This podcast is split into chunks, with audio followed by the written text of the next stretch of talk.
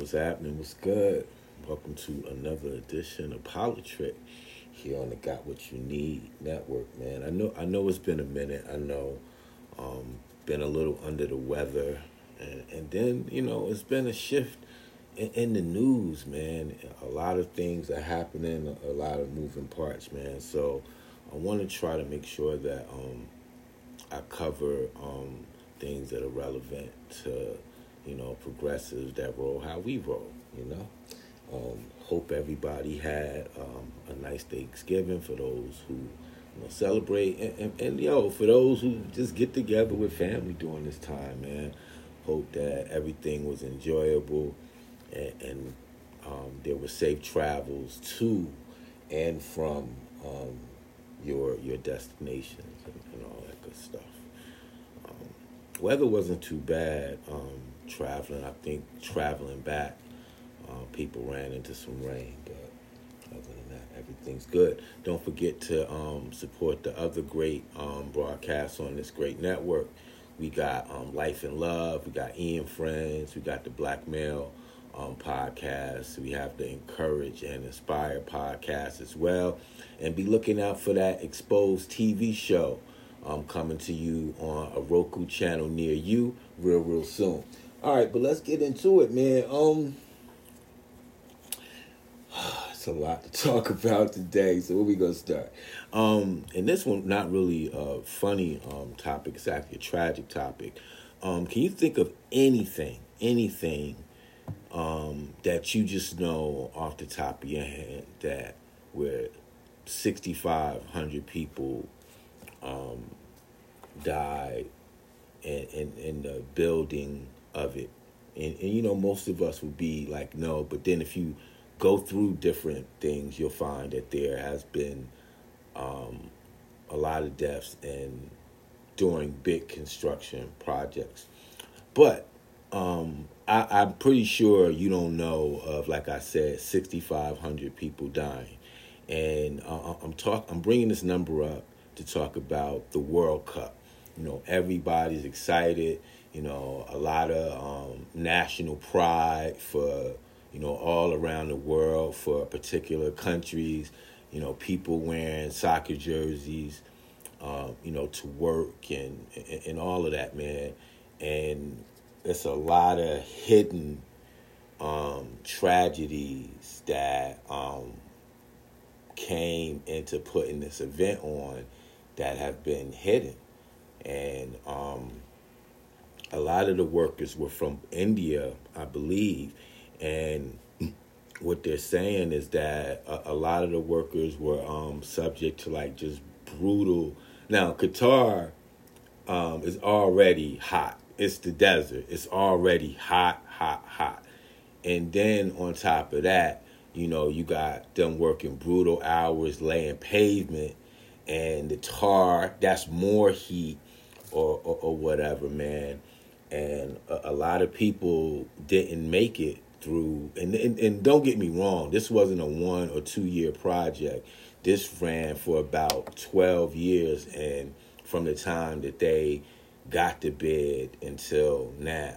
But still for 6500 people to lose their life and it's somehow connected to the construction of that soccer stadium you know, it, it's crazy when there's already um, different human rights um, violations that have been, you know, reported, um, you know, as per the UN in regards to um, to um, Qatar, um, as well as like them getting the bid, promising to relax certain things, and then right before the games start to take place, say nah, nah, nah like with the with the beer, and I talked about that on a prior episode. It's like it's not a thing of oh man, you know you can't drink beer in the stadium, but it's like that was part of you know Budweiser and Anheuser Busch coming on as a sponsor, and then to turn around and then three days before it say oh you can sell it all outside here and here, here here and here, but you can't sell it during the games or whatever. And I, I just thought that was kind of trash, you know, as well, man. and it's just to show you, man, that as long as that there's billions and billions of dollars to be made, so many things will be covered up, so many things will be ignored, and so many things will never ever be talked about, no matter how um, loud the families of those who have deceased ask for answers. Like, and, and that and that's just really, you know, really, really sad. So, you know, it, I'm I'm not here to say boycott the World Cup or anything like that. But I just want to point out, man, that there are just some horrific things going on in this world that are, you know, buried beneath what's supposed to be, um, you know, great sporting events. Um, so yeah, man. So let, let's keep our eye on that. All right, um, Herschel Walker and Raphael Warnock. That race is still going on down in Georgia. And what we know since the last episode is that there's another woman that has come forward with allegations that um, Herschel Walker um, pushed her into abortion. She has um, notes, she has um, recorded phone calls, and all that kind of stuff. Right now, the GOP don't care, so I'm not going to even bring up the woman's name or or anything like that. It is what it is, and he is who he is. Um, He's also probably um, committed tax fraud. Um, he's got. They just um, revealed that he got a tax exemption for your uh, your primary residence, but that resident just happened to be in um, in Texas. So that doesn't necessarily disqualify him for running for office in, in Georgia. It just means that he applied for a tax break in Texas that he shouldn't have applied for and he shouldn't have gotten. And, and that's about the most I'm going I'm, I'm going to say about that. Early voting has started down in Georgia, man. So let's just hope the people of Georgia are sensible and send you know, a great and upstanding man who has done great things for the citizens of Georgia, not just black citizens of Georgia, not just progressive citizens of Georgia, but have brought federal dollars to all citizens of Georgia. Send him back to D.C. and not this carpetbagger who is just so, so unqualified, um, you know, in Herschel Walker, man. So that's all I'm going to say about that.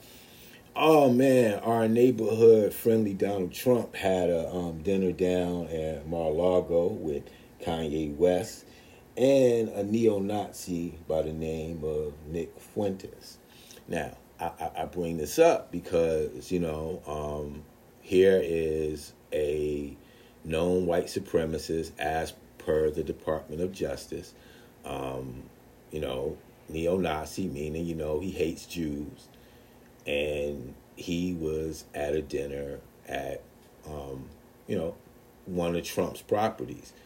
Uh, now later, it's been revealed that he didn't know that Kanye was bringing um, dude along with him and this, that, and the other. I don't really believe that, but you know, it's no proof that he was invited, so we, we kind of have to um, roll with that for now. But here is somebody that we know is anti Semitic who was at a Trump property and once again I don't I don't see the the media circus around it. I don't see, you know, now people saying, "Hey, how can you run for president when you don't even know who you're having dinner with and you're having dinner with a known white nationalist? And as soon as you found out who he was why didn't you um, you know politely get him escorted off your property you know this that and the other?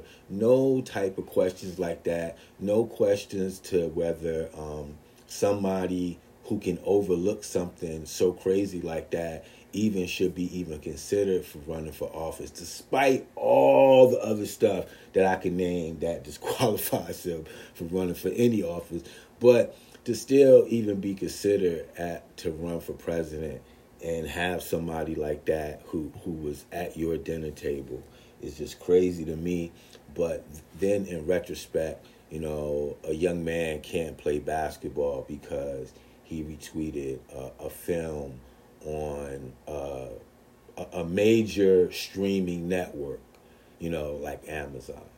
Like if he had gotten this off of like some small obsolete, you know, platform or or whatever, or some direct to YouTube, you know, presentation or whatever, maybe I'd be like, ah, whatever. But like I said, he retweeted an Amazon film that also was being shown, you know, at movies. Like I think it was it was being shown at um, the the Metroplex that Shaquille O'Neal partly owns in um, Brick City, Newark, New Jersey. So I won't even go into you know how that's so crazy that Shaq would um, jump in on that. And I love Shaq. That's my dude. But yeah, man, like sometimes you gotta like make sure all your I's are dotted and your T's are crossed before you go running off at the mouth about something as well when when you're profiting profiting from this so-called anti-Semitic film. So I'm gonna just leave that alone for now. All right, a name you probably don't know, man. Jesse Benton. Um, he's married to um, Kentucky Junior Senator Rand Paul. Um, Rand Paul, not married to him, but married to his niece, my bad. and he also worked as an aide for Rand Paul. Um, he was just convicted of illegally funneling Russian cash to the Trump campaign.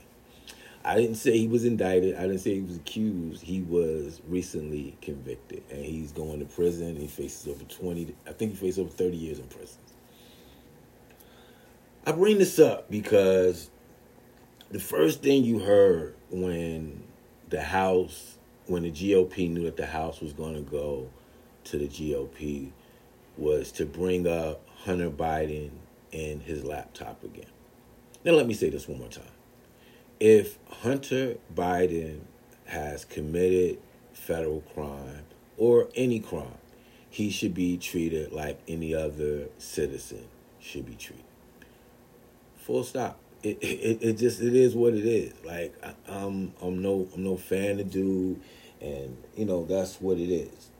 But to keep trying to use the president's son to hang over his head when you have such a major, major, major happening, you know, in regards to not just a GOP supporter, but a former staff member who was convicted of major federal election crime. Like, all we've been talking about is how Trump and Trump campaign and his businesses have been connected to Putin and the Russians or whatever.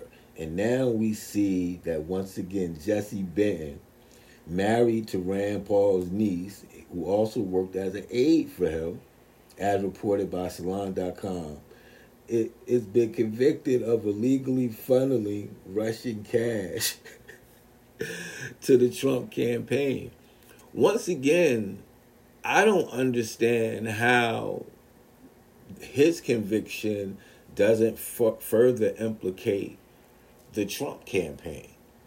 I mean, do you think that he was just doing this at his own free will and wasn't instructed to do so by someone in the campaign? So my thing is, how is he convicted and, and ready to go to prison, and then no one from the Trump campaign has been implicated as like his go-to like the person that he was re- reporting to and getting his marching orders from uh, you know no one listening now is saying well you know uh, maybe they didn't know. Of course they knew. And, and, of course you know the money's probably already been dispersed and, and spent or whatever. But to only be talking about one gentleman or whatever that's that's going to jail or going to prison for this and not to be pointing to anyone um, directly connected to the campaign, whether it's a campaign manager, um, staffer, or, or what have you, is I just think uh, a little crazy. And this is what frustrates so many people, especially people who have family members who they feel like, you know, wasn't treated fairly by um, the Justice Department for way smaller transgressions and then to just watch somebody just in plain sight um, continue over and over and over again to commit crimes and to do dirty dealings and to never like him or anybody in his immediate circle besides what's going on um, with the um, SDNY um, case in New York, um, even be charged with a crime. Better yet, you know, convicted, man. And it's not like people on the side like wishing for people to go to prison, but they saying, hey, if if my people have to go, you know, because they had to be taught a lesson or whatever, then those type of rules and codes and morals should apply to everyone and not just black and brown people and not just poor people. That's that's all that a lot of a lot of us and a lot of people are really saying. Kyrie Irving, man, um, returned to the um, Brooklyn Nets, and upon his return, um, believe it was like thousand of Black Hebrew Israelites marched on um, the Barclays Center to support his return and I don't know. I don't really know what what to what to what to say about it. And before you even speculate, not like I'm not against it at all. Um, I, I I just like I, don't know. I, I guess confused might not be the right word or whatever. Um, but it, it it looked powerful. Um, you know, like watching it, you know, play out that I mean it, it was like an army uh, of people, man, that that were there. Um, you know, and I, will just keep saying again, man. Um, I I thought it was crazy that he had to jump through so many hoops to get back on the court in the first place. And, and shout out to um, the Players Association, especially Vice President Jaylen Brown, who who really um, used his Twitter platform to put pressure on the NBA, to put pressure and put pressure on the media um, to to look like to have a, a, way more broader outlook on their outrage. And, and I love how they took the shot at Nike. It was like, when did Nike ever care, you know, about morals? When you know when they decided to drop him or whatever. And he's absolutely right. Like I'm not one to ever, ever, ever, ever back um, formerly known Enes Kanter. I can't remember his current name, so I'm not trying to disrespect dude, but you know I really don't mess with dude. But some of his allegations against Nike are actually they they have some validity to it. My thing with him is only pointing out LeBron and being in the same league as him be like being on teams that played him, walking past him in the hallway and not speaking to him, but then going on Twitter and criticizing him and then trying to promote your ugly shoes was my problem. That's the only issue that I had with the message that he was trying to deliver.